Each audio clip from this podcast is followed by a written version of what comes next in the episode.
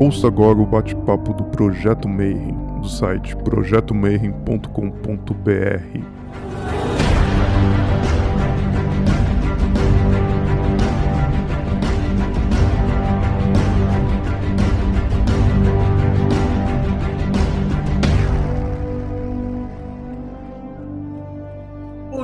para você que é de bom dia, boa noite para você que é da boa noite, boa tarde se estiver assistindo isso aqui depois no YouTube. Você está no Bate-Papo Mayhem e a gente continua na quarentena eterna do Brasil, isolados das nossas casas. Estava conversando aqui com meu irmão Pelo Amarão, que fazia seis meses que a gente não dá um abraço nas pessoas que não são queridas, não temos contato com, com outras pessoas, né? E estamos aqui, por outro lado, a gente conseguiu fazer esse bate-papo, né? Porque geralmente todo ano a gente faz um simpósio, se encontrava todo mundo pessoalmente e tal.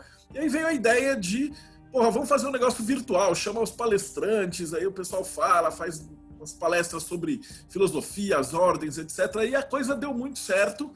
Tanto que nesse episódio ele é o 61 entrevista, então tem 60 entrevistas gravadas, quase 120 horas de, bate-papo. E está tá servindo para muita gente se encontrar, pessoal que não conhecia outras vertentes, falar com pessoal que conhecia o trabalho de outros. Só gente muito boa mesmo. E hoje a gente vai falar de religião Azatru, que é um negócio que dá muita curiosidade. Fala, ah, você pensa em Azatru, fala em vikings e tal. E como é que isso funciona aqui no Brasil? E a gente foi atrás e conseguiu cara que manja muito disso aí para conversar com a gente. Então, seja muito bem-vindo, Vegsvin. Abração. É muito bom ter você aqui. Marcelo, é um, é um prazer estar aqui no Bate-Papo Mayhem, né? um projeto que eu já venho acompanhando também com bastante curiosidade, com bastante interesse conheço o seu trabalho há bastante tempo e agradeço muito por essa oportunidade de esclarecer aí o seu público sobre, sobre a nossa religião, né? Tão envolta em curiosidade, mistérios e interesses, né? Muito obrigado pela oportunidade. Aqui eu que agradeço, é uma honra. E vamos começar, né? Antes da gente começar, o pessoal sempre pergunta, convidado se apresentar e falar assim, como é que ele chegou nesse ponto? Como é que parte de uma pessoa profana, uma criança, e surge e depois muitos e muitos anos no futuro, o cara é um viking? Então, como é que é a tua trajetória aí dentro do Azatru, da religião? Bom, já que você está pedindo para buscar de longe, tive uma criação é, bastante agnóstica, né? Eu fui criado no mato, sempre fui ensinado certa maneira, cultuar a natureza de uma maneira não religiosa, né? sempre a questão do respeito com a natureza, isso vem de criança. Mas eu descobri que eu era pagão quando eu tinha 12 anos, dentro da capela de uma igreja. Fui matriculado em uma escola religiosa na minha cidade. Havia uma, uma capela e durante uma, uma aula de religião houve uma, uma fila para as pessoas tomarem a hoxa. E eu tinha muita curiosidade de saber como é que era aquilo, né? É, e as pessoas entrando na hoxa, eu fiquei muito impressionado com a indumentária da, do padre, o altar com as palavras em latim, né? Eu já havia chamado a atenção da madre, né, é responsável pela igreja, porque pelo, pelo colégio, quando eu perguntei a ela o significado das palavras em latim, ela não sabia. Eu perguntei para ela, ela como é que ela tinha certeza se aquilo não era o nome de um demônio, né? Eu já havia chamado uma atenção negativa a meu respeito quando eu fiz essa pergunta. E aí, quando eu entrei na fila para tomar hoxa, ela chegou no meu ouvido e falou que o padre queria saber em que igreja eu tinha sido batizado. E aí ela, eu, eu disse que não tinha sido batizado. Então ela disse para mim a minha religião, né? Ela disse: "Então você é pagão, então você vai ficar lá". E lá eu fiquei, né? Daí já achei nos guardados de uma tia-avó um livro do Eliphas Levi, eu achei a chave dos grandes mistérios e o dogma ritual de alta magia. Comecei a me interessar, achei um oráculo de Napoleão, né, um oráculo que parecia ter uns fundamentos geomânticos e comecei a me interessar. Mas eu me tornei azatruar no, em 98, né, quando eu e um indivíduo conhecido como Peu Lamarão fomos a uma livraria chamada Livraria Pororoca. Né, eu tinha talvez aí 17 anos ou, ou 16 anos e eu ia comprar um tarô para mim. Né? E fiquei lá quase uma hora decidindo qual tarô eu compraria até que Torce se cansou da minha indecisão e jogou um saco de pedras na minha cabeça, né? um saco de runas. Né? E como o livreiro também já estava um pouco ansioso para fechar, ele falou assim: por que você não compra esse livro aqui e você aprende as runas? Né? Ao invés de, de tarô. Né? Para eu ir embora logo, né? Já que eu estava contando aquelas moedas todas, ele queria logo é, é, que eu comprasse alguma coisa e, e, fosse. E foi assim que aconteceu. Eu comprei um livro que, na verdade, não era um livro de runas. Era, era o elemento das runas, mas o livro era um livro do Bernard King sobre Azatru. E durante muitos anos foi a única literatura que eu tive. Daí, continuei meu caminho solitariamente, talvez aí por quase duas décadas. É, fui recebido por covens uicanos, fui recebido em terreiros de Umbanda, fui recebido por magistas das mais variadas ordens, bebi cerveja com telemitas, né? entrei na Amor, fiquei três meses e saí, mas efetivamente em 2016, juntamente com o Yokelton Dente de Gelo, é, eu fundei o Kindred Sangue do Vale, né? em, em 2016, e desde então, numa experiência de Kindred, eu assumi a função é, de Godi, é, como sacerdote efetivamente de um corpo litúrgico e começamos a celebrar os blotes com a regularidade mensal mínima, né, dentro de um calendário litúrgico, e aí a, a, a vivência ficou mais intensa. Né? E aí eu cheguei aqui.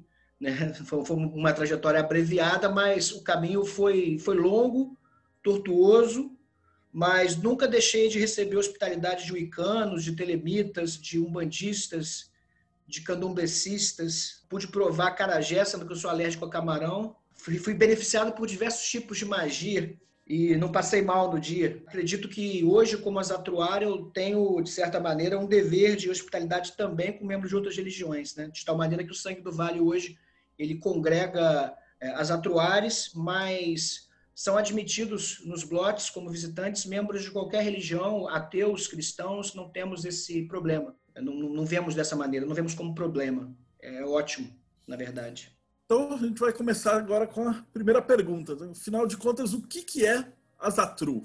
Do, que se baseia essa religião? Como é que funciona o modo de vida de um azatruar? Então, é, Marcelo, é, a Azatru ela é uma, é uma palavra que, na verdade, não consta de nenhum dicionário é, Old Norse, né, nenhum dicionário de língua medieval escandinava, mas ela é um termo moderno que quer dizer lealdade aos Ases, né? lealdade aos, aos Aesir, aos deuses Aesir. Daí que ele é um termo que muitas vezes é um termo em disputa, porque diversos grupos diferentes usam é, esse nome Azatru.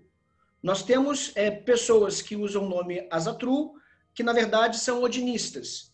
Nós temos Azatru, que na verdade são Ritenri tribal. Então são uma, é uma confusão de designações é, que no Brasil, pelo menos, fica muito indefinida. A gente tem um exemplo de associação Azatruar na Islândia, né, talvez a mais famosa delas, né, que é a Alts, na, na verdade o nome é Alsatru, né, mas eu me permito brasileiramente utilizar meu sotaque local e falar Azatru, né, porque se eu tiver que falar Alsatru toda hora, eu acho que vou ter até um, um problema na língua, né. Mas a Alsatru Afela Guild, né, ou algo parecido, a Associação Azatru Islandesa, ela tem uma proposta de recuperar cultos indígenas locais da Islândia, que não tem absolutamente nada a ver com a Azatru no Brasil, que também tem efetivamente como propósito o culto aos deuses, por assim dizer, nórdicos, né? o culto aos Aesir, né? e no nosso caso aos Aesir e aos Vanir também, mas que não tem a mesma intenção, pelo menos do ponto de vista do Kindred Sangue do Vale, que eu vou me reservar, inclusive, é, a fala, né? se não fosse algo óbvio, não respondo pela Azatru no Brasil, eu falo de uma perspectiva é, da minha experiência, que na verdade é um culto local aos deuses é, antigos para nós, né, os deuses nórdicos, a e Vanir, né, de uma perspectiva é, reexaminada para o nosso ambiente. Porque o que, que eu percebo? Eu percebo que muita gente se declara Azatru no Brasil, mas que na verdade está fazendo uma cópia de um culto que é, do qual nem poderia fazer parte pelos estamentos, por exemplo, da Asatru Folk Assembly norte-americana, do, do, do, infame é, McNallen, né? Ou de outros infames aí que ficaram famosos nessa semana por fazerem comentários absolutamente racistas contra brasileiros, né? É, então, é, essa perspectiva que a gente chama de perspectiva folkish, na qual somente descendentes de europeus poderiam cultuar a, a Asatru. Né? Eu recuso isso, pelo menos, né? É, também recuso o universalismo, né, de que nós poderíamos usar o panteão dos deuses nórdicos em qualquer tipo de culto e isso chamar-se Azatru. Hoje eu chamo Azatru a proposta de reconstrucionismo de cultos pré-cristãos escandinavos, né, é, de, de matriz germânica, mas nós, no Sangue do Vale, é, nós não estamos presos apenas a uma perspectiva reconstrucionista.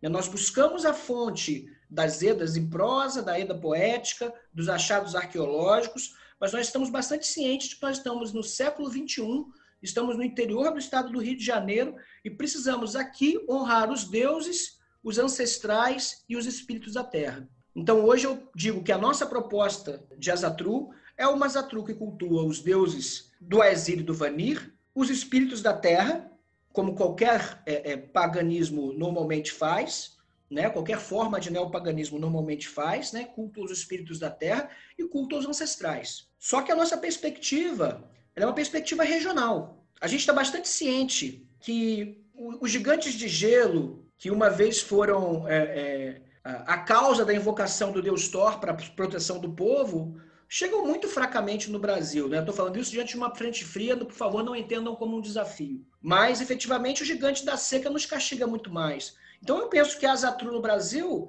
ela é uma Azatru que precisa de um, de um recorte regional e, sobretudo, entender que essa noção de é, reconstrução pura e simples, a noção de purismo para nós aqui no Brasil, eu acho que ela não apenas não tem muita utilidade, como ela deve ser é, repudiada na medida em que a gente precisa entender uma religião como uma prática cotidiana. Né? E aí, dessa perspectiva, eu não tenho por que encomendar um tambor imitação é, de um tambor sami ou de um tambor é, é, xamânico se eu tenho um rasta que mora é, na rua do lado que fabrica uns atabaques sensacionais. Eu acho que a, a nossa proposta é a proposta de uma zatru mestiça, um culto aos deuses, um culto aos ancestrais e um culto aos espíritos da terra. Só que os nossos ancestrais, eles não são europeus apenas, né? E tampouco nossos espíritos da terra são duendes, são gnomos. Nós temos aqui bastante saci, bastante mãe d'água, bastante ara e até lobisomem, né? Então a gente precisa começar um culto a espíritos da terra de uma outra perspectiva. Daí que a gente está propondo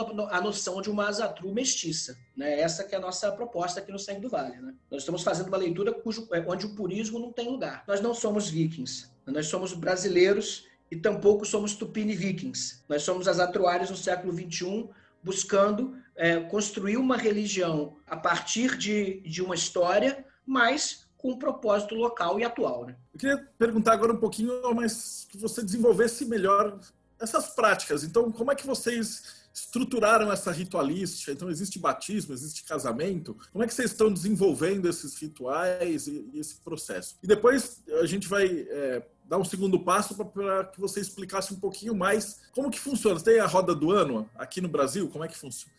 Vamos devagar, então. Primeira pergunta é como é que vocês estão estruturando essa ritualística? A gente tem um, um, um calendário litúrgico que envolve um blote por ano. O blote, né, a palavra blote, ela quer literalmente designar sacrifício. Né? Só que ela é uma palavra mais abrangente. A gente usa blote para denominar todo o nosso encontro religioso. Normalmente, ele acontece uma vez por mês, ou no último sábado ou no penúltimo, de acordo com a conveniência de agenda do Kindred. É, e a gente tem sim um, um, ciclo anual que a gente segue. Né? A gente começa o nosso ano é, no Iol, é o inverno, né? O solstício de inverno marca o início do ano litúrgico para nós, a noite mais longa do ano, né? E a gente está ali no momento de invocar a proteção por causa do período da caçada selvagem dentro da nossa religião. Depois a gente tem o Torrablot, que é efetivamente é, os sacrifícios ao deus Thor, e também é o aniversário do Kindred, né, que é marcado por um grande banquete, né, a média é de, é de 6 litros e meio de cerveja por participante, dura aproximadamente 16 horas, então é só para maratonistas preparados, né? E aí a gente tem efetivamente o Torrablot. Em agosto, a gente tem a nossa assembleia, a nossa team, onde a gente debate os nossos assuntos, onde a gente vê se não há nenhum Air Guild a ser pago, né, alguma dívida de honra entre os membros do Kindred. A gente faz as, as nossas propostas, as nossas invasões do verão. Né? A gente decide qual, quais são os lugares que a gente vai atuar, a gente decide quais são os, os nossos investimentos do ano, o que, que a gente vai fazer, quanto hidromel a gente vai fermentar, enfim, a organização do nosso funcionamento anual. Em setembro, a gente tem o Eostre, ou o Iduna Blot, primavera. A gente tem, em outubro, o Sigrid Blot, o sacrifício para a vitória dos nossos projetos, para os nossos intentos do ano, né? E é um momento em que a gente vai efetivamente invocar o deus Odin para nos dar a, a visão da estratégia e para nos garantir a vitória na, na, nossa batalha. Né? A gente vai ter em novembro a gente tem o, o Vanir Blot, onde a gente vai cultuar os deuses Vanir. Dezembro, a gente tem o Midsummer, solstício de verão, né? que é uma, um festejo diurno, tem competições, tem. É, enfim, eu estou tentando há algum tempo fazer os vikings dançarem, mas tá difícil.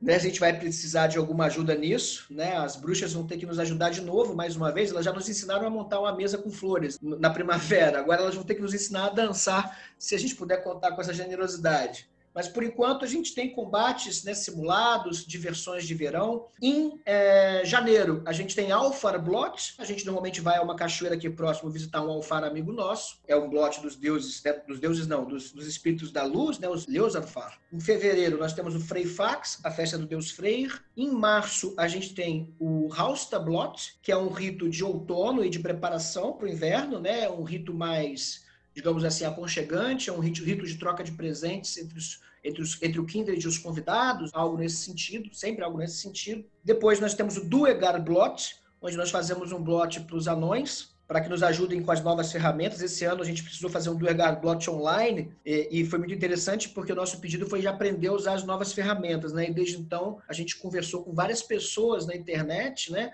Os microfones dão defeito, mas funcionam e a gente conseguiu nesse ano um, um bom favor dos anões, pelo que nós vamos recompensá-los, evidentemente, com é, o ouro e a cerveja que eles precisam. Depois nós temos o Dizablot, onde nós vamos venerar é, as nossas ancestrais femininas, que protegem a nossa família, né? E efetivamente uh, o culto aos espíritos das nossas mortas, né? As, ancestrais femininas que mantêm a trama do nosso destino sendo traçada, emendam quando a gente faz alguma merda é, e nos ajudam efetivamente a, a, a, manter as coisas no trilho. E depois do desablote, efetivamente, é de novo o IOL.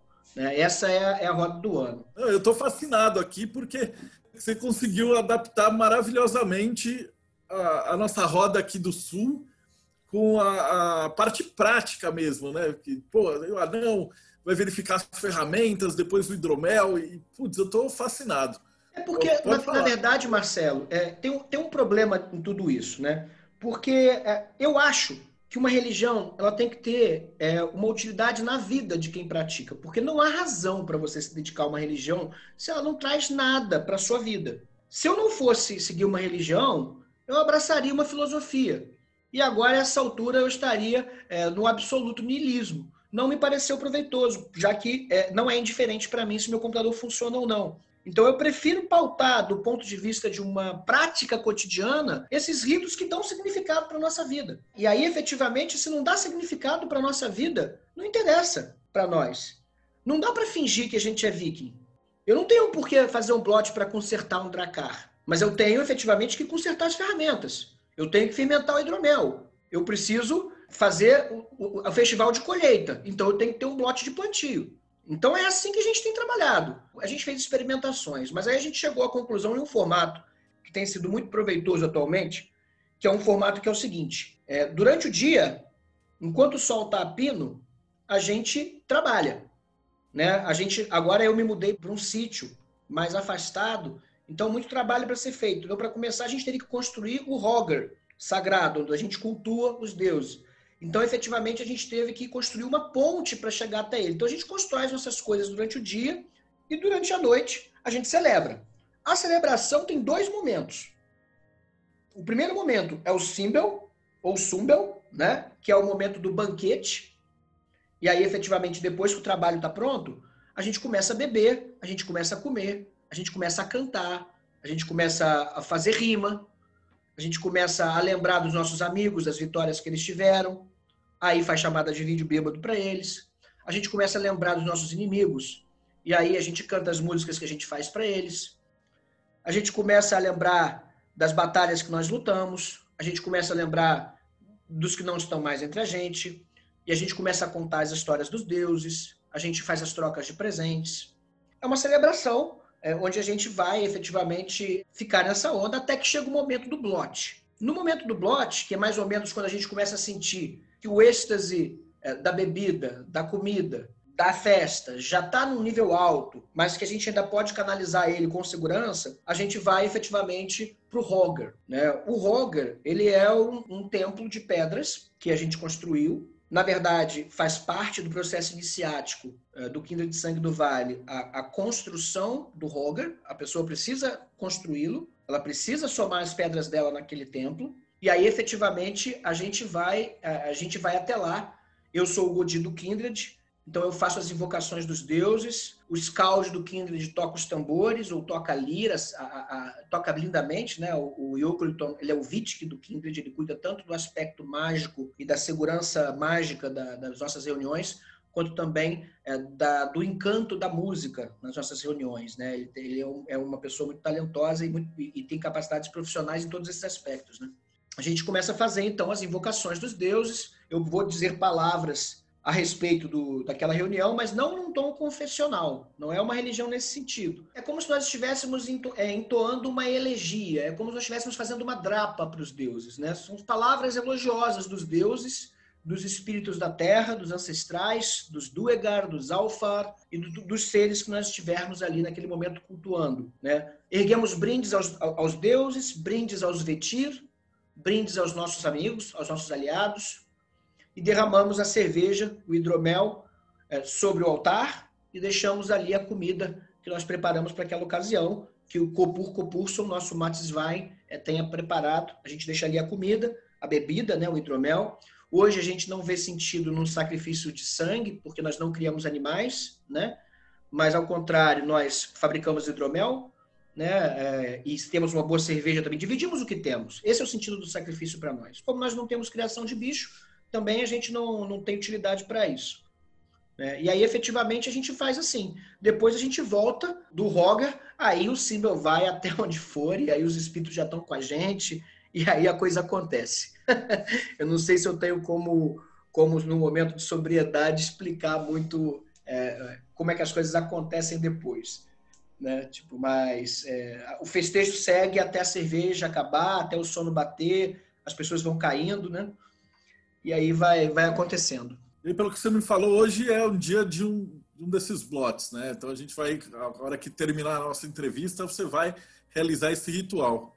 Não é uma Sim. coincidência, com certeza. A gente está aqui hoje reunido para passar essa palavra, explicar a religião para diversas outras pessoas nesse ponto específico do ano. Uma outra pergunta que eu tinha separado aqui é como que vocês consideram magia? A sua opinião pessoal, a opinião da religião, como você enxerga a magia? Na nossa religião, é, nós temos alguns tipos de magia muito particulares da própria, da própria tradição. Nós temos o Seidr, que é a magia praticada pelas vulvas. Né? Normalmente são magias que envolvem uma, uma vulva ou Seidr Kona. Há uma disputa se homens podem ou não realizá-la, ou têm poderes ou não. Hoje se assume que sim, e aí efetivamente, ou, ou pelo menos não, é, não era tão comum. Mas é, é o momento em que a vulva vai efetivamente acessar os espíritos e, e falar com a voz deles. Vai efetivamente trazer conhecimento dos espíritos, dos deuses, produzir curas, é, usar as ervas. Esse tipo de magia a gente chama de Seidr, magia de êxtase. Muito embora eu ache que todas as magias envolvem algum êxtase, né? Nós temos a magia rúnica,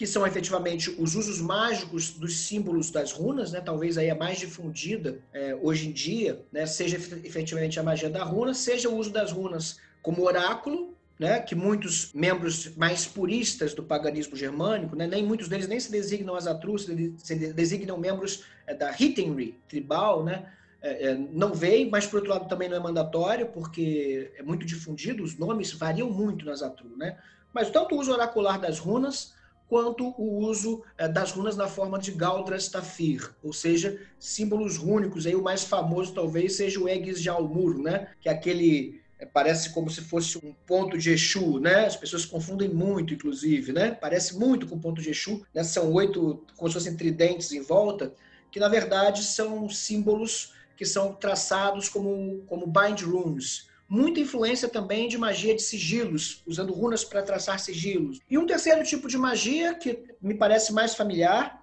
é o Galdur, ou Galdr. É a magia falada né? É a magia do encantamento falado, a possibilidade de encantar pelas palavras, pelas poesias, né? E aí efetivamente o, o sentido estrito dessa magia, ele é o, o assim chamado Galdralag, é uma métrica de poesia capaz de encantar. Mas essa é uma leitura muito histórica eu tenho a percepção de que o Galdura ele pode ser, é, de alguma maneira, é, não apenas ficar nessa questão da poesia, por exemplo, a poesia do Galdralag, a poesia escáldica, de uma forma geral, ela não trabalha com rimas ao final das palavras, ela trabalha com aliterações. A rima, na verdade, o início das palavras, via aliteração. Né? Algo mais ou menos como, como no V de Vingança, né? Véu velado, vozes voam.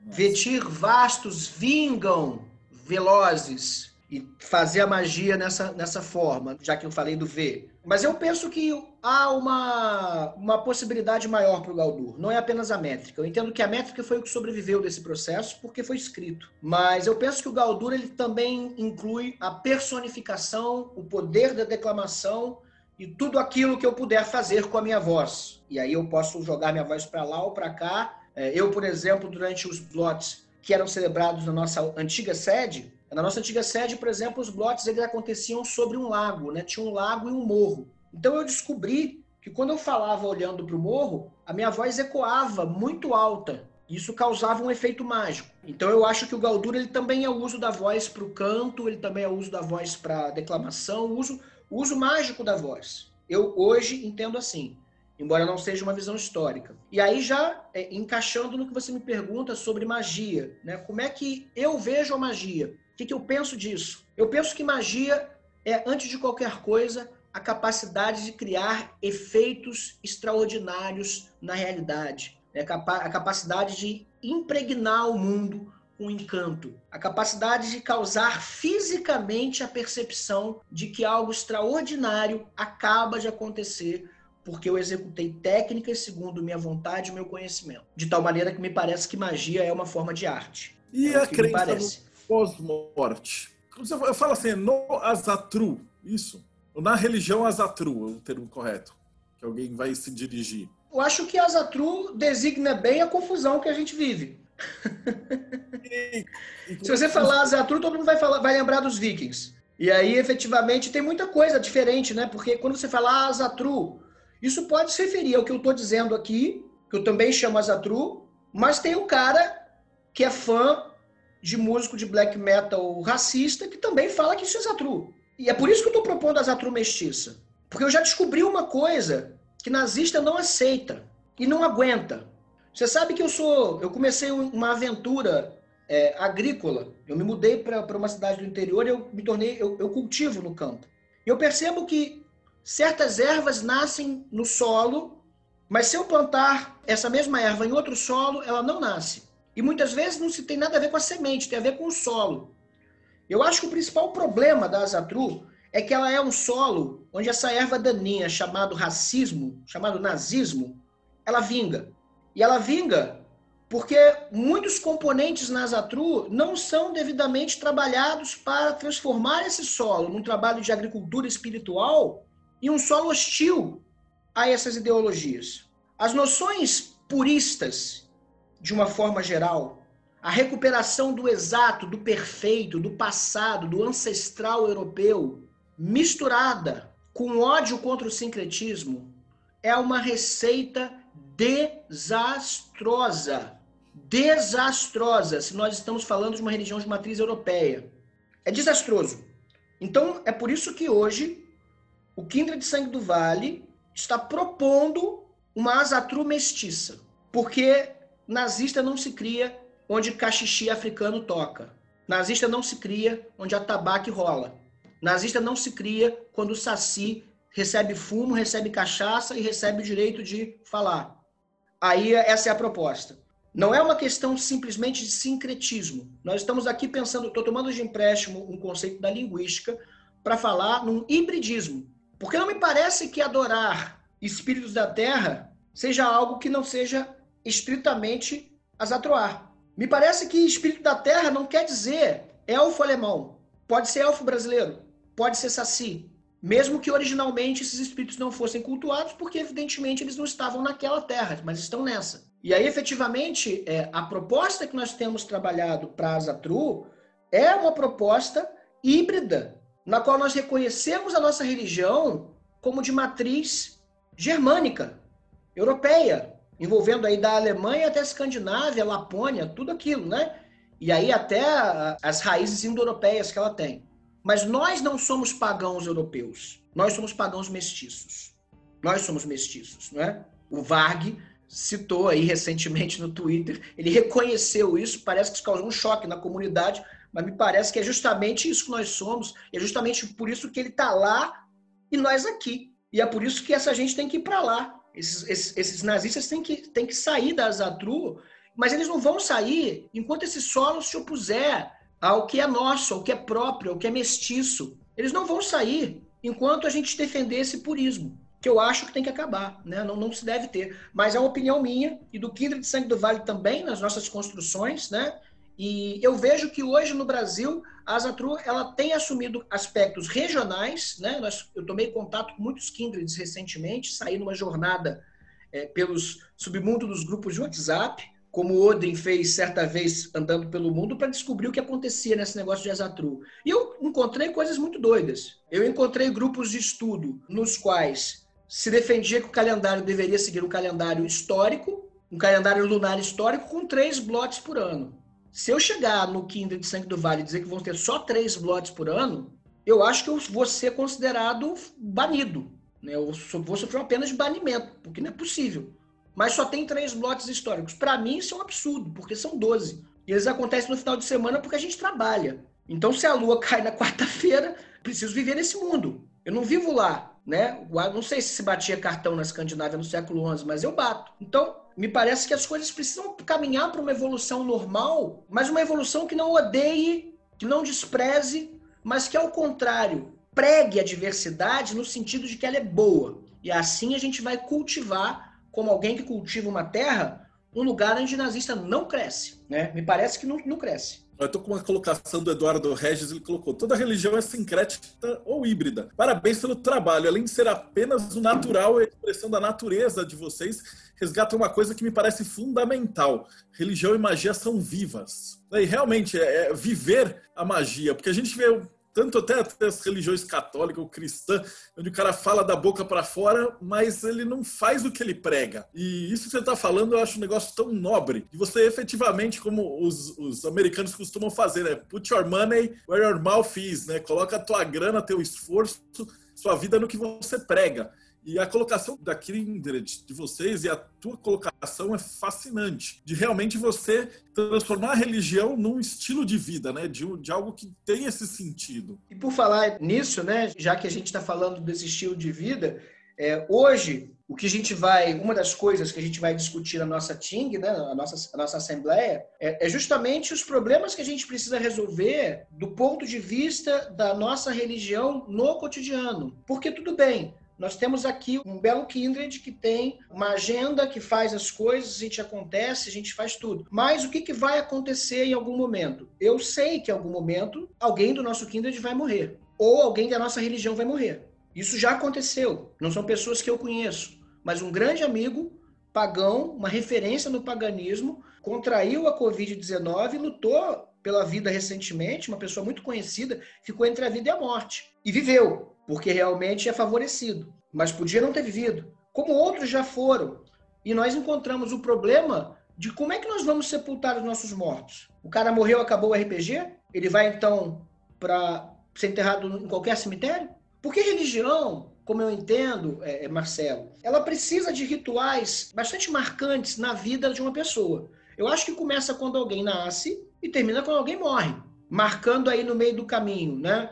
é, os ritos de maioridade, os ritos de casamento, a forma de celebrar os negócios, o que é algo até bastante importante de falar dentro da Zatru, isso é uma coisa muito importante, a mediação de conflitos, a mediação dos conflitos é importante, precisamos de rituais para isso, já que nós somos uma religião, e isso não está recuperado historicamente e nem está proposto dogmático ou liturgicamente. Né? Eu sou um pouco contra o dogmatismo, porque eu acho que o dogmatismo ele tem que funcionar melhor localmente. Mas eu, eu tenho algumas propostas sobre isso. E aí, efetivamente, se a gente tem rito de casamento, contemporaneamente será necessário também ritos de divórcio. Porque muitas vezes a falta de um rito de divórcio leva um casal para a mesa de um tribunal.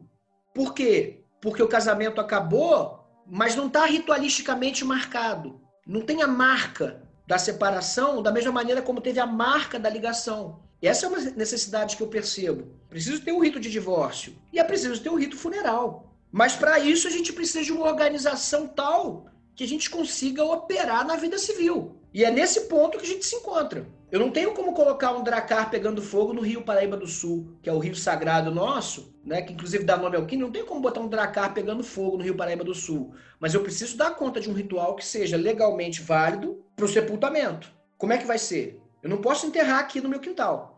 Eu preciso dar conta disso junto com o Kindred, né? É, são essas coisas que a gente está efetivamente agora é, caminhando e num oferecimento do Kindred Sangue do Vale para todos os Kindreds do Brasil que quiserem, é, o oferecimento de um modelo estatutário que possa nos conferir as capacidades de efetivamente emitir certidão de casamento e efetivamente discutir nos foros adequados o debate interreligioso tão importante. Eu não quero queimar a igreja, não me interessa fazer isso. Igrejas são muitas vezes é, repositórios de arte fundamentais para a humanidade. Eu quero sentar do lado do padre para discutir o debate religioso. Eu quero sentar do lado do pai de santo, do lado do pastor, né? Eu quero fazer isso. Eu quero sentar do lado do telemita. Eu quero que a discussão religiosa possa se dar num caráter civil sério e importante isso tem um lugar e um jeito de fazer. E a gente passa pela constituição jurídica de uma organização que possa prestar conta. Olha aqui, ó. O que a gente conseguiu arrecadar aqui foi isso e foi assim. Aqui está a contabilidade, tem um conselho fiscal, tem uma diretoria. Né? Olha, é assim que funcionou. Né? E aí eu acho que passa por essa seriedade. Né? É isso que a gente está fazendo agora. Né? Porque, sim, a gente precisa viver a nossa religião, mas as pessoas têm problemas que precisam ser resolvidas também no, na vida civil. E a religião tem um lugar aí principalmente como organização da sociedade civil, né? Que eu acho que é um lugar que a religião deve ocupar também.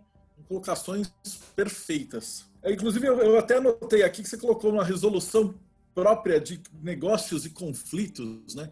Então, dentro do Mazatruar, como é que deve ser essa conduta de resolver ou resolução de negócios ou de conflitos? Existe um guia ético dentro da religião? O, estamento ético mais importante da Azatru é, é o juramento. É, o juramento ele tem um papel fundamental nas Zatru, porque o juramento ele é uma forma de ligar duas pessoas. E uma vez que o juramento ele é feito, a palavra jurada ela é verdadeira por definição. Se você não cumpriu a sua palavra, não é a sua palavra que está errada. É você é que desonrou a palavra dada. E isso significa que ninguém poderá acreditar em nada do que você diga ou faça. Então eu acho que esse é o primeiro ponto, né? A gente tem um objeto na nossa religião chamado Sol Ringen, que é um anel de juramento. É um círculo de metal, né? E o sangue do vale aqui ele está meio customizado. Na época eu estava muito fascinado com com as cordinhas de fio encerado. Eu acabei decorando ele com uma cordinha de fio encerado. A estética ficou um pouco controversa, mas até que um outro melhor seja feito, esse Sol Ringen segura todos os juramentos do Kindred. Então as pessoas elas colocam as mãos sobre uh, o Sol Ringen e proferem os juramentos. A gente já usou esse Soul Ringing num casamento. A gente usa esse Soul Ringing quando a gente faz uh, o rito de iniciação de alguém, que a gente chama de pescaria das pedras, né? É um rito muito, muito importante e didático. A gente usa esse Soul Ringing quando um, um conflito é solucionado. Então, se eu quero fazer um juramento, eu pego o Soul Ringing e as pessoas perante as quais eu faço esse juramento, ou com quem eu estou me ligando esse juramento, eu faço sobre ele. Mas se eu proferir a palavra e dizer que estou jurando, igualmente eu estou ligado a essa palavra. O sol é só o objeto físico que representa isso. Mas se eu declarar que jurei perante os deuses, e aí eu espero realmente é, é, é, que eu esteja sóbrio bastante para não ver um Deus metendo a mão no, no, anel de juramento. Se eu ver isso, eu vou achar muito estranho, né? Mas efetivamente, se eu disser alguma palavra, eu já estou jurando, né? Esse juramento tem que ser cumprido. O descumprimento leva à infâmia e você não é nada sem seu nome, porque o nome é justamente o que vai representar nossa possibilidade de vida após a morte, que a gente vai tratar é, em breve, né? daqui a pouco. Mas é, o rito de resolução de conflito ele é um rito de pagamento de where guilt. Como é que a gente faz isso? A pessoa que cometeu uma ofensa precisa reparar esse erro, porque a gente acha perdão uma coisa muito imaterial, porque você pode até dizer que perdoou, mas isso não apaga o erro. Né? E para nós não é importante o perdão para a absolvição de nada. Para nós é importante reparar o erro. Então, um pagão precisa reparar o erro quando ele comete. Não é vergonhoso errar. O erro é esperado. Né? O erro é esperado. Ele é algo que todos nós, se estamos fazendo alguma coisa, cometeremos. Mas, igualmente, é esperado que o pagão que detenha o seu próprio nome e que possa efetivamente é, honrar o próprio nome, que ele pague o erguild a quem ele lesou. Então, é chamado, a pessoa é chamada para uma composição, e aí ela faz uma proposta de pagamento de erguild. A pessoa diz: Olha, eu fui insultado por você, eu quero um pagamento de erguild. Ou a própria pessoa que insultou pode tomar consciência disso olha, eu errei, eu quero pagar o Air Guild. E aí nós temos duas opções. Ou o preço do Air Guild é acertado e ele é pago, ou a gente tem conflito. Daí que também é de bom tom que a pessoa que também que sofreu o erro, ela precisa manter o que a gente chama de Frieder, ou Frith. A gente brasileiramente chama de Frit, que é uma noção é, que poderia ser traduzida como uma noção de paz na tribo né? ou paz entre as tribos. É o dever de todo pagão manter isso, tanto de quem lesou quanto de quem é lesado. Quem é lesado tem animosidade com quem lesou e, portanto, tem direito de se vingar. Mas se ele se vinga, o conflito permanece. E a paz, que é sagrada para nós na tribo, também fica prejudicada. Então, o ideal é que as pessoas cheguem a uma composição. E aí, quem lesou dá um presente a quem foi lesado. E a pessoa que foi lesada, ao receber o presente, diz se esse presente é suficiente para resolver a contenda. E a partir do momento que a contenda estiver resolvida, ninguém poderá ainda se referir ao outro como tendo errado, porque na verdade ele corrigiu o erro. E nem ao outro com quem que foi humilhado como tendo sido humilhado, porque efetivamente ele foi honrado de novo com é, o pagamento do Erguild. Porque a gente entendeu o seguinte, é, Del Débio, nós somos uma religião com um ethos guerreiro. Se a gente der livre curso à nossa ira, a gente não vai fazer mais nada. Então a gente precisa desses mecanismos. Porque até esse ethos guerreiro é um pouco de uma infantilidade que a nossa religião não pode mais ter. Já são quase 30 anos no Brasil. Né? Então é hora de, de, de, virar adulto. A gente sabe que se a gente entrar numa briga, a gente pode ganhar, mas a gente vai sair machucado. E aí a gente precisa efetivamente desses mecanismos. E esse conceito de vocês é tão fantástico que ele se aplica para toda a nossa comunidade de ocultismo. De... Tipo, a gente tem tanto inimigo lá fora, assim, fazendo merda atrás de merda, e a gente percebe às vezes aquelas idiotice picuinha e bairrismo, e encheção de saco, e bobeira, aí o cara fica ofendido, aí dura 20 anos de ódio, e aí não se fala. Né? Enquanto isso, nossos inimigos, eles estão completamente organizados, é, filosoficamente, de maneira advocatícia, e a gente fica perdendo tempo. Então, isso que você colocou é uma, é. é uma de uma organização tão é. maravilhosa. Antes de fundar o Kindred, eu passei alguns anos me dedicando a uma divindade em particular, que é uma divindade pouco cultuada na Zatru. Passei alguns anos cultuando o deus Forseti. Deus Forseti é um deus que muito pouco conhecido, mas ele é o filho de Balder, deus mais conhecido, né? Mas Forseti ele é o deus da hospitalidade. Ele é o anfitrião e como anfitrião, ele também é o Deus da resolução de conflitos e julgamentos. Então, no meu caminho aprendendo o culto desse Deus, entendendo como ele funcionava a partir de estudo, mas não só a partir de estudo, mas porque eu comecei a abrir minha casa para receber todos os pagãos que me receberam no passado e o quem eles trouxessem antes de fundar o Kindred, eu já morando num sítio com condição de hospedagem mínima, ou seja, um pedaço de grama para você montar sua barraca. Efetivamente, é, comecei a receber as pessoas é, eu pude entender que esses princípios eles podem de fato ser aplicados a, a, a, a todas as comunidades.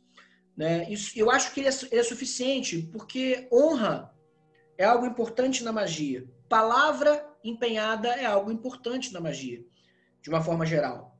Né? Eu tive recentemente, fui honrado com uma possibilidade importante de mediar um conflito entre dois líderes de comunidades bastante expressivas no Brasil, dois líderes de comunidades pagãs é, esotéricas, né, que entraram numa contenda de honra e eu tive o, o, o privilégio de ver um acordo, efetivamente é, precisa ser cumprido, porque foi feito numa questão de, de isolamento social, ainda precisa ser cumprido, né, para ser válido, mas eu pude ver duas lideranças entrando em acordo, e isso é muito importante, porque a, a honra é devolvida a um status, e aí a gente pode conversar de novo. A gente tem de novo paz, Fried.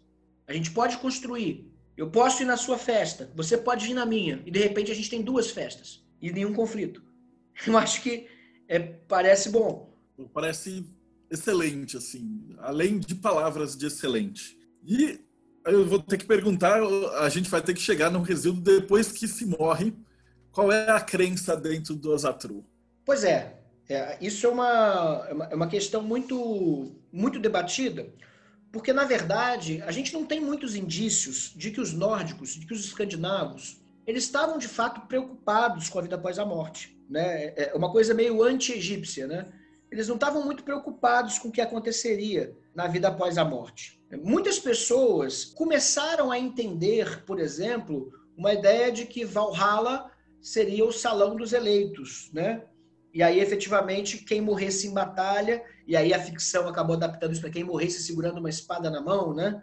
A ficção começou a adaptar as coisas, e aí eu realmente não, não, não sei se há algum indício histórico disso, mas a ideia de que o Valhalla seria um paraíso do pós-morte. E aí que as pessoas querem ir para o Valhalla, e eu fico meio assim, porque eu, de repente, nunca quis ir pro Valhalla, que deve ser um churrasco de metaleiro com um nível de testosterona insuportável, todo mundo se machucando, entrando na porrada, aquela carne esturricada e todo mundo se batendo e se regenerando todo dia para brigar de novo no dia seguinte. Eu não tenho muito essa onda, né? Eu, eu não sei, né? É, não é muito para onde eu queria ir, até porque eu não pretendo morrer em batalha, pelo menos não numa batalha literal né? Eu até admitiria, enfim, ninguém, é, ninguém é dado escolher a forma de morrer, essa é a verdade, né? Mas efetivamente o que acontece é que outros dizem que Freya, isso tem base nas Edas, né? É, Freya, ela tem direito a metade dos mortos em batalha. Acho que é o Grimnismal que trata disso, né? Que Freya tem direito a metade dos mortos em batalha que vão para o Folkvanger, que é um palácio é, dela lá em Asgard e tal, e Odin teria metade dos mortos em batalha e Freya metade é, dos outros mortos em batalha. Enquanto aqueles que morreram por doença ou por velhice, esses iriam para o Hell, né? um local é, efetivamente onde a, a morte é, vai ser é, velada, né? vão viver a morte. E aí muita gente diz que o Hell é um lugar frio, que o Hell é um lugar indesejável e que o Hell, que tem um nome muito sugestivo, é um lugar ruim. E aí a gente tem a ideia de que isso pode muito bem ser algum aspecto é, pós-pagão acrescentado pelo, pelos compiladores medievais que vieram na sequência. Eu penso que a noção de que Hel é simplesmente submundo, no sentido muito literal, porque se a gente está falando de paganismo germânico, eu estou falando de uma gente muito prática. O que, que é Hel? Hel é embaixo da terra. Por quê? Ué, porque é para lá que vão as pessoas depois que elas morrem, não é?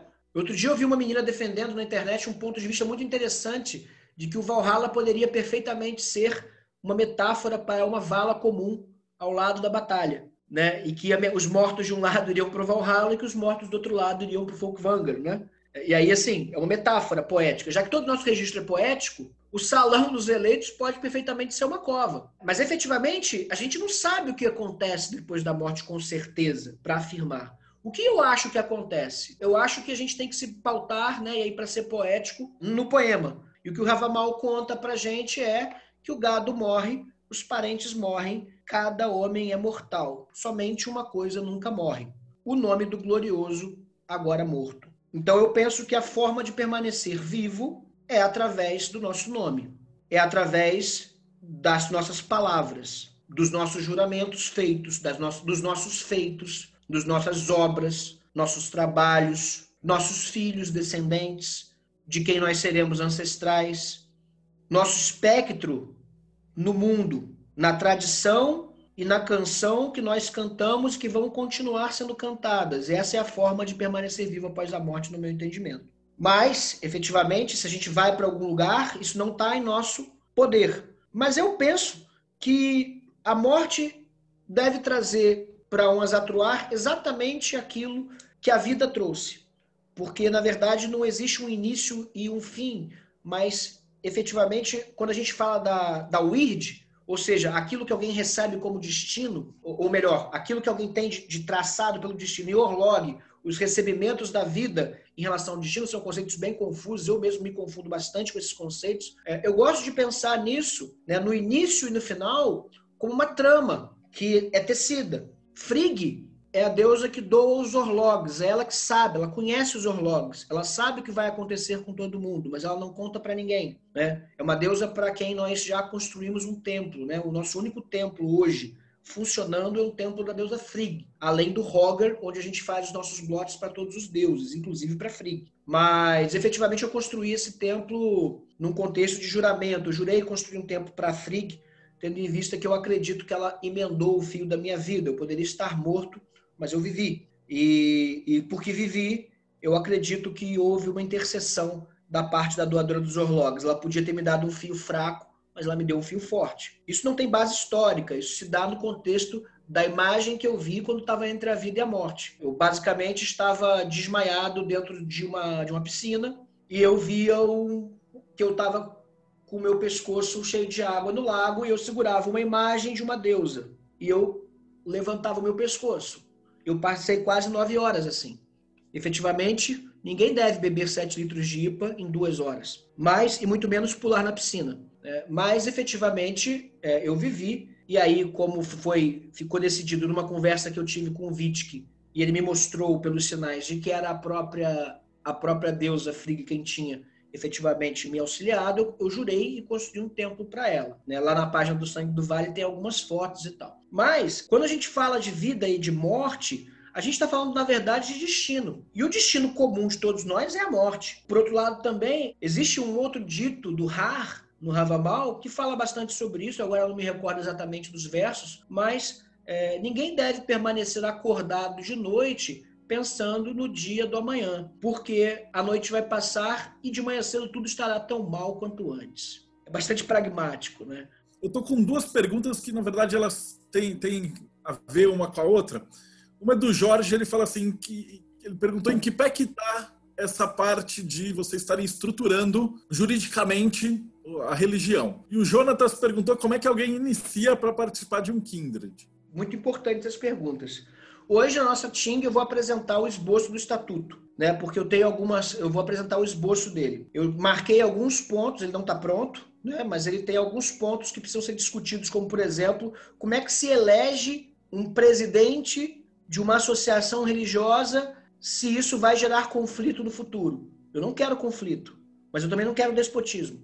Então, eu estou propondo algumas soluções que vão ser debatidas e votadas hoje na TIM. E aí a gente está efetivamente na parte de confecção do estatuto. Confeccionado o estatuto, o que a gente precisa fazer é ir até um cartório, assinado o advogado, eh, os, os, estatutos e a ata de eleição, né, que a gente não vai fazer eleição, mas a ata de posse, né, documentado dessa maneira e diante do cartório pagasse as taxas cartorárias, os emolumentos, né, algo que vai dar em torno de mil reais, talvez menos, de acordo com o lugar do Brasil, e a partir daí você está constituído. Porque você sabe, é, talvez essa pergunta ela, ela seja muito importante para desfazer um dos mitos mais tradicionais da Zatru. Eu até fui abordado por um jovem, um menino, na verdade, né, um garoto, que propôs que nós entrássemos em uma associação que ele tinha constituído. E aí eu perguntei, mas qual o propósito da associação? E ele me disse que o propósito da associação era que a, o Azatru fosse reconhecido no Brasil como religião.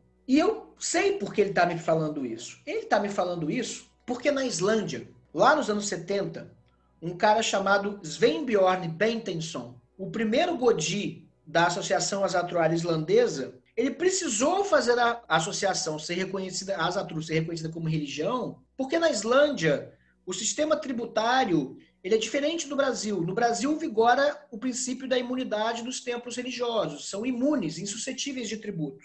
Mas na Islândia é diferente. Na Islândia os templos recebem tributo. Mas para receber tributo precisa ser reconhecido como é, é, religião. Então a luta dele era, na verdade, para obter um financiamento para a religião.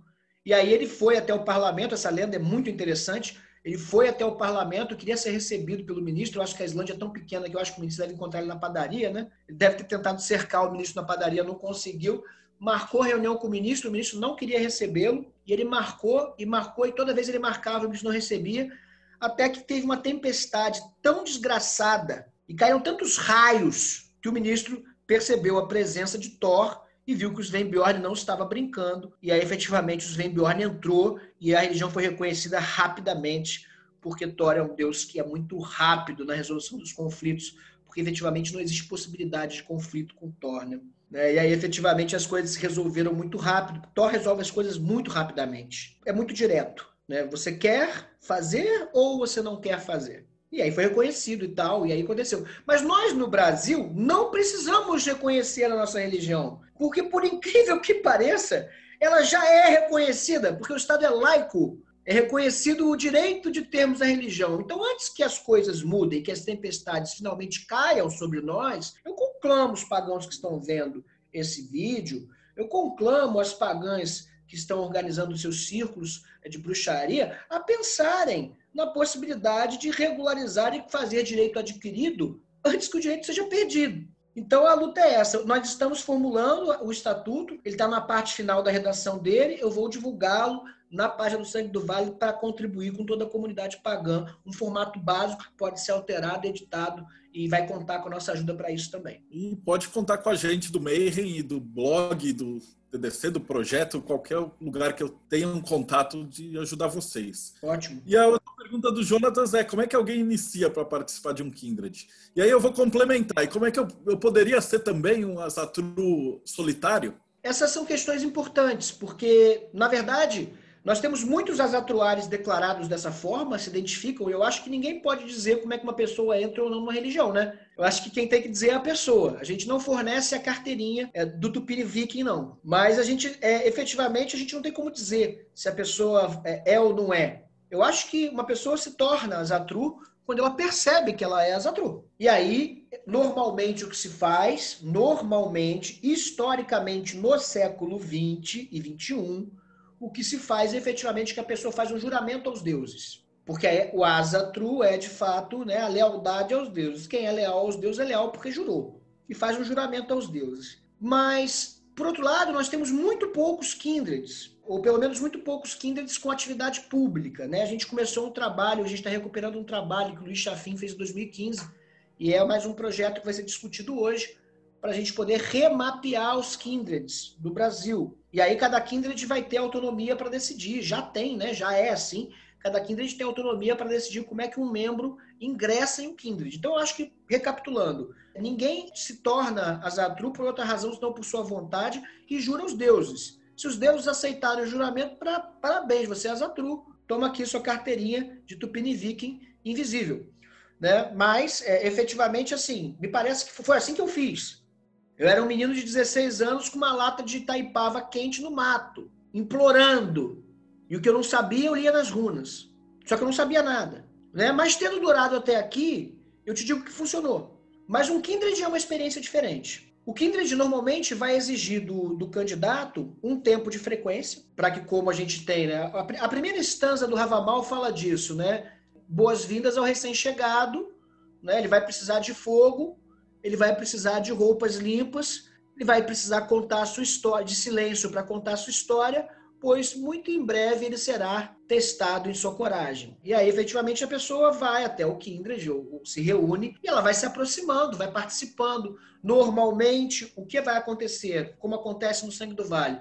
Essa pessoa vai assumir certas responsabilidades no Kindred, vão aparecer demandas, né? ela vai assumir as responsabilidades, ela vai fingir que não é com ela, esperando a hora em que alguém vai dizer você é membro do Kindred? Como é que ela vai se portar? E aí é claro que o Kindred vai avaliando esse comportamento, até que alguém muito despretensiosamente vai virar e comentar: olha, eu não tenho oposição à entrada dele. Isso no sangue do vale é assim. Alguém vai dizer: olha, eu não tenho oposição. E quando ninguém mais tem oposição, se a pessoa formalizou o seu pedido, a gente vai marcar a data da pescaria das pedras.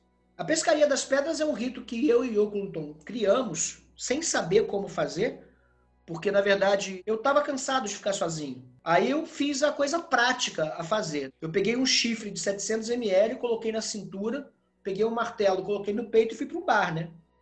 É assim que a aventura começa, não é? Todo mundo sabe que é assim. É na taverna. Então eu fui até o bar e comecei a beber e lá eu encontrei o Clinton que eu já conhecia de vista, já tinha ido num show que ele tinha feito aqui na cidade, ele é um músico que é famoso na cidade, na região, na verdade, né? E aí, efetivamente, a gente é, começou a beber e ele falou assim, olha, eu, eu, me, eu gostei da sua religião, eu acho que, que é legal, mas eu sou budista. Eu, ah, beleza. Daí, há um tempo, foi um solstício de verão, ele fomos tomar uma cerveja na minha casa, fizemos um, um, um blote, E budista ou não, ele é Azatru, porque eu acho que Azatru, por não ser uma religião que faz proselitismo, ela também não exclui ninguém. A questão é, você é leal aos deuses? Se você cultua outro, ou... isso é um problema seu. Né? Eu vejo assim. Ou não é um problema para ninguém, ou não é um problema, ou, ou é ótimo. Eu não tenho medo disso. Por que a gente vai fixar uma estrutura fechada se a gente não tem pretensão de catequese? E aí o que aconteceu foi que a gente saiu meio perdido. Eu falei assim: ah, amanhã então a gente vai fundar o Kindred. Amanhã então, então marcar de marcar. Valeu, amanhã. E aí eu fui dormir. E para minha surpresa, ele apareceu de manhã na minha casa. Vamos lá, vamos lá. E eu, sem saber o que fazer, né? Mas efetivamente também, não podendo não fazer nada, saímos andando até que nós chegamos na margem do Rio Paraíba do Sul. Mas antes a gente encontrou uma série de espíritos, encontramos bruxas, encontramos um lugar completamente doido e achamos o corpo da giganta, né? Ferida lá. E do corpo da giganta nós tiramos as primeiras pedras para o nosso altar, no leito do rio Paraíba do Sul, banhado pelas águas do rio Paraíba do Sul. O sangue do vale é uma metáfora para o nome do rio, porque o sangue do vale, a vida do vale é o rio. Por isso nosso culto é local, né? Da nossa natureza local. E aí a gente levou essas pedras, colocamos elas empilhadas e fizemos um rito no qual nós nos propusemos a ser um farol para reunir os pagãos que chegassem até nós que quisessem chegar. E aí, de repente, tinham 30 pessoas fazendo um torrablote, né? Uma festa que durou, eu não lembro quanto durou, porque em algum momento eu, eu acabei não lembrando mais, mas no dia seguinte ainda tinha. No dia seguinte a gente encontrou ainda as pessoas comendo e bebendo pelos cantos né? Eu, de alguma maneira, é, acabei ganhando alguns hematomas, não sei como, mas o torrabote acaba sendo sempre assim. Mas, hoje, se uma pessoa quer entrar no Kindred de Sangue do Vale, e a gente não recruta pessoas, veja, a gente não sai fazendo proselitismo, porque isso é desnecessário, Marcelo. Uma pessoa pode fundar um Kindred na sua cidade com seus amigos, ela pode frequentar as festas do outro Kindred, porque o conceito ele é muito abrangente. O Kindred é um grupo de pessoas juramentadas entre si no propósito de fundar um Kindred. Essa pessoa vai até o leito do rio, a gente vai procurar um lugar, e é incrível porque é sempre um dia difícil, as pedras não estão lá, elas sempre estiveram lá, mas não estão mais. E aí as pessoas vão numa jornada onde todos os membros do Kindred vão acompanhar essa pessoa, todos os membros. E essa pessoa tem que achar as pedras para levar para o altar. E ela, a gente vai enchendo uma bolsa com pedras, mas a bolsa fica muito pesada. E a gente vai até o rio, enche a bolsa de pedra e no trajeto de volta, todos os membros do Kindred devem ajudar essa pessoa a carregar o fardo. Porque a partir desse momento, o fardo de carregar essas pedras não é mais dessa pessoa. O fardo de carregar essas pedras é do Kindred. As pedras do altar são efetivamente a responsabilidade do Kindred. E aí, juntos, nós carregamos as pedras, depositamos as pedras no altar, pegamos o Sol Ringen e a pessoa faz o juramento dela ao Kindred ou aos deuses, como ela quiser. Mas para integrar o Kindred, faz o juramento ao Kindred, agora ela é um membro juramentado. Mas não é justo dizer que só membros juramentados fazem parte do Kindred. Porque nós temos um outro grupo maior que nós chamamos de Kith. São os nossos vizinhos. Né? Nós temos a maior satisfação de, ser, de ter sempre o pessoal do Calém, nossos vizinhos e aliados, nos nossos blogs. Nós temos é, sempre a presença do Luan, está nos assistindo aí, a presença do Luan Marquete, desde o primeiro Torrablot conosco. E aí, ele não juramentou o Kindred, mas ele sempre vai aos blogs quando pode e ele ergueu um Roger na casa dele, que é aqui perto, ele é nosso vizinho. Ele não faz parte da nossa comunidade? É claro que ele faz parte da nossa comunidade. Ele tem responsabilidades no Kindred sempre que ele quiser. Mas, efetivamente, não é juramentado o Kindred. Daí é importante dissolver um pouco essa ideia de, o Kindred ser uma, uma continuação da solidão, porque os amigos devem se encontrar. Né? Então eu penso que o Kindred tem sim momentos de reserva, tem momentos sensíveis, tem momentos em que deve se recolher, mas tem fundamentalmente momentos de reunir com os vizinhos. Né? Claro que todo Kindred precisa de privacidade para tratar outras questões, muitas vezes precisa de ritos mágicos que demandam um certo treinamento, que também não podem ser feitos de maneira é, não controlada. E aí, efetivamente, a gente faz os ritos fechados. Mas temos os ritos abertos também. Né? Então, é, normalmente a pessoa vai frequentando o Kindred e ela pode continuar frequentando como membro do KIF se ela não tiver problema com ninguém. Se ela precisar de mediação para um atrito, ela terá mediação. Se ela quiser contribuir na confecção do hidromel, ela poderá contribuir. Se ela quiser ter a responsabilidade de tocar uma música, ela poderá tocar, se ela pedir a palavra para falar e for o momento de falar, ela vai poder. Então, efetivamente, a única coisa que ela não tem é a obrigação litúrgica do Kindred. Isso nós fazemos assim aqui, né? Mas cada Kindred decidirá a forma é, de, de fazer. Tem duas perguntas mais para a gente finalizar o roteiro que a gente combinou. Vamos ver. A primeira seria qual a bibliografia que você recomenda e como é que eu te acho? E como é que uma pessoa que queira entrar em contato com vocês pode entrar em contato? E essa informação que ele está dando está aqui embaixo na descrição da, do vídeo, tá? Então, se você quiser entrar em contato com eles, aqui está a informação. Eu penso que a primeira coisa que um Azatroar deve ler é o Ravamal. O Ravamal é um poema que tem é, como título Os Ditos do Ra, os Ditos de Odin. Né? Ra é um dos nomes de Odin, as palavras do Altíssimo, né? as palavras do mais alto. É a primeira coisa que o Azatroar deve ler. E por que, que eu acho que essa é a primeira coisa que o Azatroar deve ler? Porque é um livro de boas práticas e bons costumes pagãos. Ao contrário do que muitos dizem, é, não é somente uma ideia de livro sagrado, como muitas vezes nós temos nas religiões abraâmicas, né?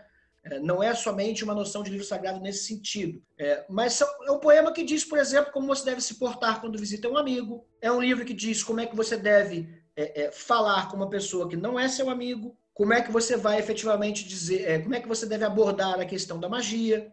Como você deve fazer para viajar para longe como você deve fazer para ser um hóspede, como você deve fazer para ser um anfitrião. Porque essa literatura me parece fundamental, e no sentido de que ela é uma literatura reconhecida por todos os pagãos que se levam a sério hospitalidade, que eu acho que qualquer vertente do paganismo não pode se afastar disso, quiser continuar merecendo é, uma boa reputação, precisa ser bem hospitaleiro, né? Isso é comum aos sítios de paganismo. Precisa aprender isso. Essa é a primeira coisa, o Ravamal. Inclusive, nós temos feito um trabalho no Sangue do Vale. Eu passei as últimas semanas no submundo do WhatsApp, sobretudo porque o meu projeto, né? Eu falo isso brincando porque acabei fazendo amigos no processo, né? Tipo, é, fiz alguns inimigos, evidentemente, como é comum nesse tipo de, de expedição, né? Acabei sendo expulso de alguns grupos, é, mas acabei também fazendo muitos amigos e de todos os grupos eu levei a biblioteca, porque o propósito dessa jornada era um propósito odínico. Então, nos próximos dias, no Sangue do Vale, eu vou compilar, já, já estamos em trabalho de seleção, já selecionei bastante coisa, os textos básicos em português das Edas, partes já traduzidas das Edas, traduções acadêmicas, tem alguns artigos interessantes também, tem o livro O Elemento das Runas, do Bernard King, que deve estar esgotado há uns 15 ou 20 anos que foi o livro que eu comecei lendo, e efetivamente são livros que me parecem ser interessantes, porque são fontes tidas como, pelo menos as azedas é, e o Ravamal, né, parecem que são fontes primárias. Me parece interessante é, começar por aí. Mas eu quero fazer uma advertência. Você vai pegar a bibliografia, você vai ler a bibliografia, mas, cara, por favor, vai blotar, porque os deuses falam conosco de muitas formas, mas é muito mais importante que você fale com eles antes. Porque o autor do livro não é o Deus. Ele vai botar palavras ali, ele vai traduzir, tem traduções acadêmicas. A gente não pode cair no equívoco de fazer um debate acadêmico profundo e ter uma prática religiosa rasa. Eu vejo isso. Infelizmente, eu vejo isso. Eu vou lá, leio os artigos, Vejo que as nossas práticas são consideradas práticas wicanas, porque aparentemente o wicano é um tipo de xingamento na comunidade. Eu não entendo, não entendo isso. O respeito que nós devemos à primeira das religiões neopagãs que chegou ao Brasil, e é uma religião que merece respeito como qualquer outra merece, né? Pelo menos qualquer outra prática religiosa que não interfira com a minha merece. E eu tenho um grande carinho porque fui recebido em vários povos. Você é acusado disso porque você tem uma roda do ano, mas historicamente não existe isso. Como historicamente não existe isso? É feito assim há mais de 50 anos. Não é feito no século 21, mas agora é feito assim. Como não é, não é historicamente? Qual é o problema disso? Porque você vai encontrar muito desse tipo de discurso em grupos de estudo, que me parecem muito grupos de catequese. Porque se tem a bibliografia básica recomendada e você fala que a bibliografia não é totalmente útil para descrever uma prática contemporânea, aí o cara vai dizer assim para você: ah, mas isso é gnose pessoal não verificada. Eu é como não verificada? Eu verifiquei na prática. Está verificada. Claro que está. Eu chamei os deuses. Ele viu. Como não está verificada? Daí que eu acho que é o problema, é o perigo. Leia para se informar. para não cair em conversa maluca. Aí começa, na verdade, o problema da falta de critério. Não é a mistura que me incomoda. A mistura é boa. Nós temos que aprender. Mas a falta de critério em como a gente vai estudar as coisas e como é que a gente vai pegar isso, o que é útil e aplicar, é muito mais importante.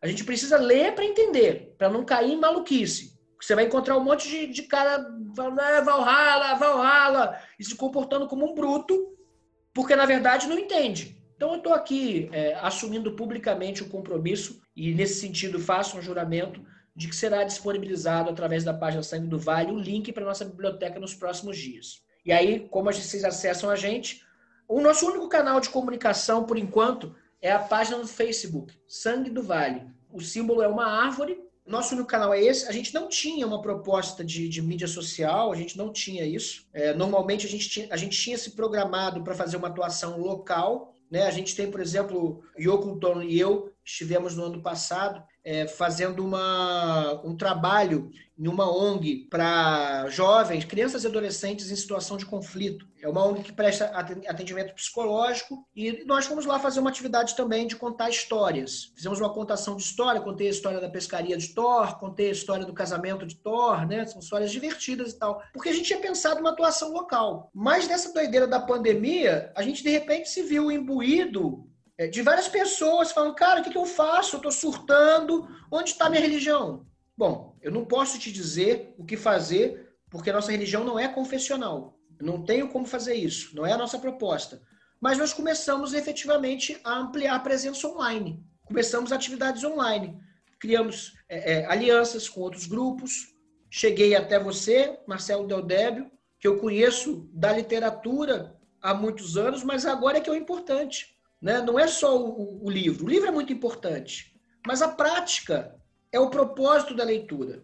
Né? Nunca perca o propósito da leitura do, do texto religioso, é a prática. A última pergunta para fechar era justamente que conselho que você daria para alguém que está começando agora, está assistindo essa. Obviamente, se o cara chegou até aqui quase duas horas de conversa, é porque ele está interessado. Então, que, que conselho que você daria para alguém iniciante no caminho, seja qual for o caminho de magia da pessoa?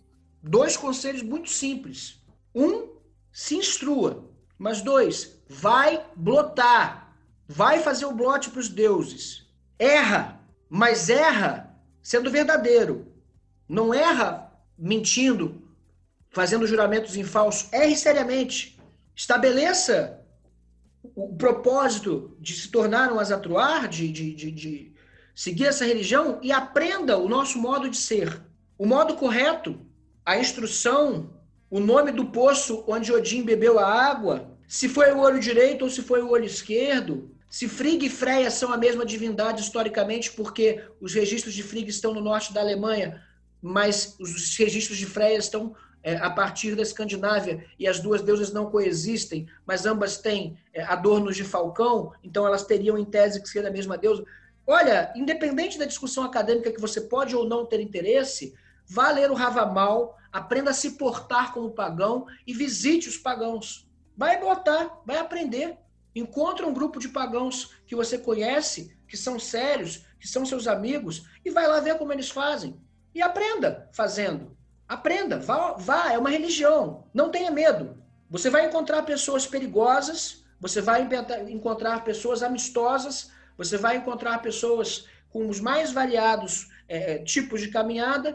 Então você seja precavido, e se você ler o Cavamal, você vai saber que é para você sempre ser precavido, sempre ser precavido, né? nunca se afastar demais da sua arma, e eu entendo que a sua arma efetivamente nesse momento é essa, essa é a arma que você vai utilizar para discernir o que é bom ou ruim para você, é essa aqui, não se afaste da sua cabeça, vá, conheça, recuse ou aceite, visite o outro, vá. É isso. Ó, oh, a gente está chegando finalmente aqui. Vexvin, foi um prazer enorme estar tá te conhecendo. A gente já conversou bastante por teclado e tal, mas, cara, esse bate-papo foi maravilhoso. Então, para você que ficou assistindo a gente até agora, por favor, deixa aqui o seu like, segue a gente no canal, essas paradas, aperta o sininho e as coisas de YouTube. E a gente vai se ver de novo no próximo Bate-Papo Mayhem.